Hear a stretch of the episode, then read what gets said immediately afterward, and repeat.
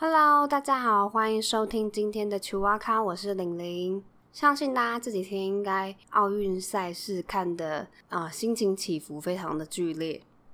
当然也看得很开心啊，因为这一次台湾参加了很多的项目，然后选手表现也是非常的厉害。我最近这一阵子连上厕所，然后走到哪里，iPad 都要带在身上，因为真的不想错过任何一场比赛。今年尤其是奥运开幕典礼的时候，NHK 主播那一声“台湾”，真的是把大家叫的，就是眼泪都快要流下来了。但其实台湾并不是一直都以中华台北这个名称出战奥运的。其实我们也曾经用过很多不一样的名称去奥运比赛。那今天就来跟大家复习一下，到底我们还曾经用过哪些名字去出征奥运呢？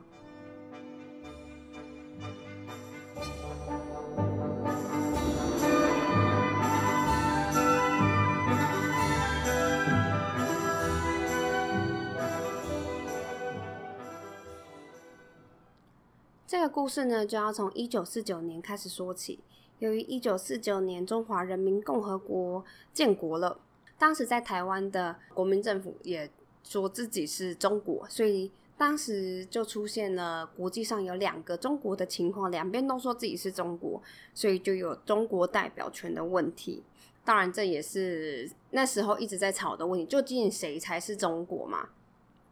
可是随着中国越来越国力越来越强大，当然大家都比较偏向于中国，比较愿意承认他们的主权以及代表性。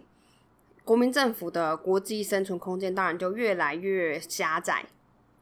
大家以前都可能会说政治归政治，什么归什么，但是其实政治跟生活这些都是一起的，所以连奥运运动这件事情也不可避免的扯上了这个问题。一九五二年的时候，国际奥委会当时决议通过，中华人民共和国跟国民政府可以同时参加当年的芬兰奥运。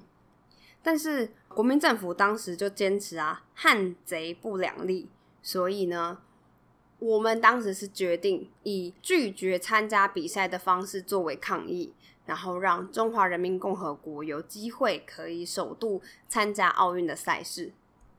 那在芬兰奥运之后，这件事情就逐渐的一直在延烧，直到了下一届的一九五六年的墨尔本奥运。当时国民政府就坚持我们要以中国两个字名义参加奥运，但当然中华人民共和国怎么可能会同意这件事情呢？中华人民共和国也非常的不满，那时候的奥委会同时承认中华人民共和国跟国民政府的会籍，他们觉得这样子奥委会是制造了一个两个中国的模式，所以呢，他们当时是坚持台湾不出，北京不进，拒绝参加墨尔本的奥运。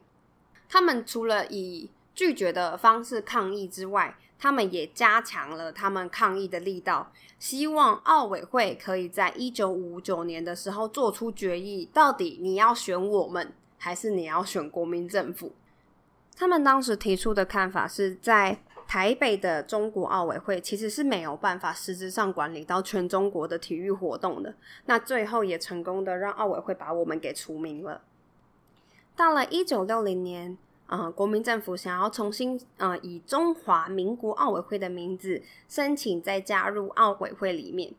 当时的奥委会其实是同意我们以中华奥委会的名义加入奥委会里面，可是呢，我们掌控的地区就是台澎金马这些地区而已。而代表队的队伍，他们限制我们只能用台湾或是福尔摩沙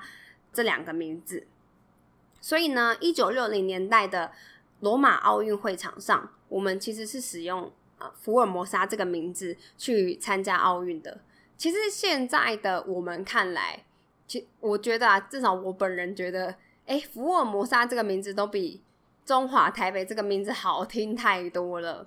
可是当时的时空背景之下，蒋家政权其实是很不爽以福尔摩沙这个名义出赛的，因为他们觉得他们就是中国。他们的想法里面就觉得他们要应该要代表的是中国才对，而不是另外的名字。所以当时的呃罗马奥运会场的开幕仪式上，运动员其实是举着抗议布条进场的。甚至在之后的一九六四年日本东京奥运跟一九六八年的墨西哥奥运，我们其实是以台湾的名义参加比赛的。对于现在我们来讲，根本就是心满意足。如果我们可以以台湾的名字参加比赛的话，全台湾的不敢说很全部的人，但我觉得大部分的人应该都会跟我一样，在荧幕前面痛哭流涕。但是。呃，刚刚也说了，因为时空背景不一样嘛，当时的国民政府对于福尔摩沙跟台湾这两个名字是非常的不满意，因为他们觉得他们应该是要代表中国的，所以他们希望使用的名字其实是中华民国这四个字。在一九六八年的时时候，又针对了这个奥运会的名字呢，进行了一次的讨论。当时的奥委会是同意我们可以以中华民国的名字参加德国慕尼黑的奥运，在一九七二年的时候，但中国已经取代了我们在联合国的一个席次，然后他们也开始大力的推动一个中国的政策，并没有两个中国这件事情，所以呢，他们就开始大力的否定台湾在国际主权的地位。取得联合国的席次之后，他们就开始打压台湾进入各种国际组织里面，那包含奥委会也是，所以让我们使用什么名字这件事情再度浮上了台面。接下来就在一九七六年的加拿大蒙特楼奥运登场之前，由于加拿大当时已与中国建立了邦交的关系，所以呢，当时就要求我们要。改以台湾的名义为选手申办签证，但刚刚说了，当时的国民政府其实并不满意以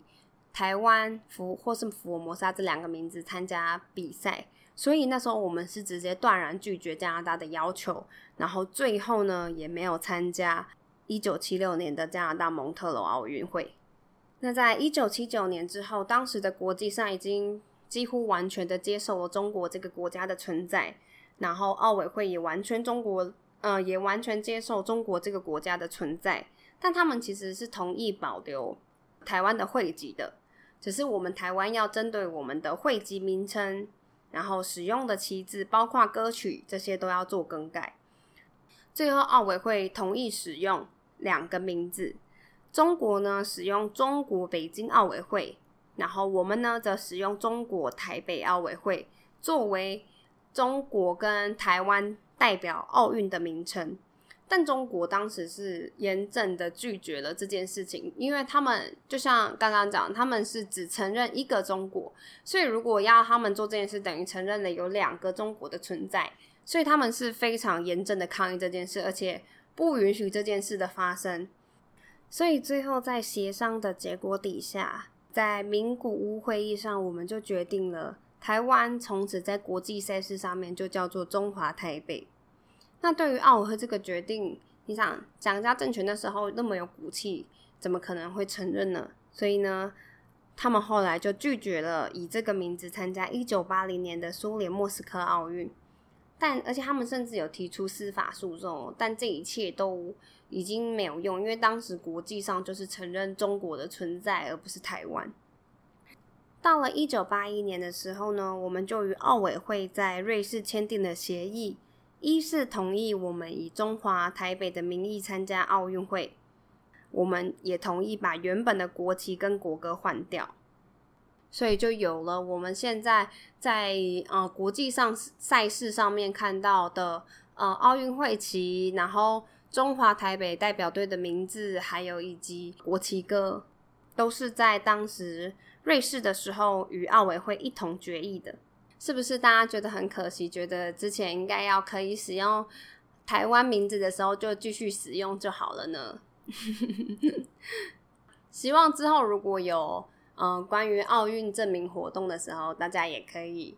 思考看看啊，要不要支持奥运证明这件事情？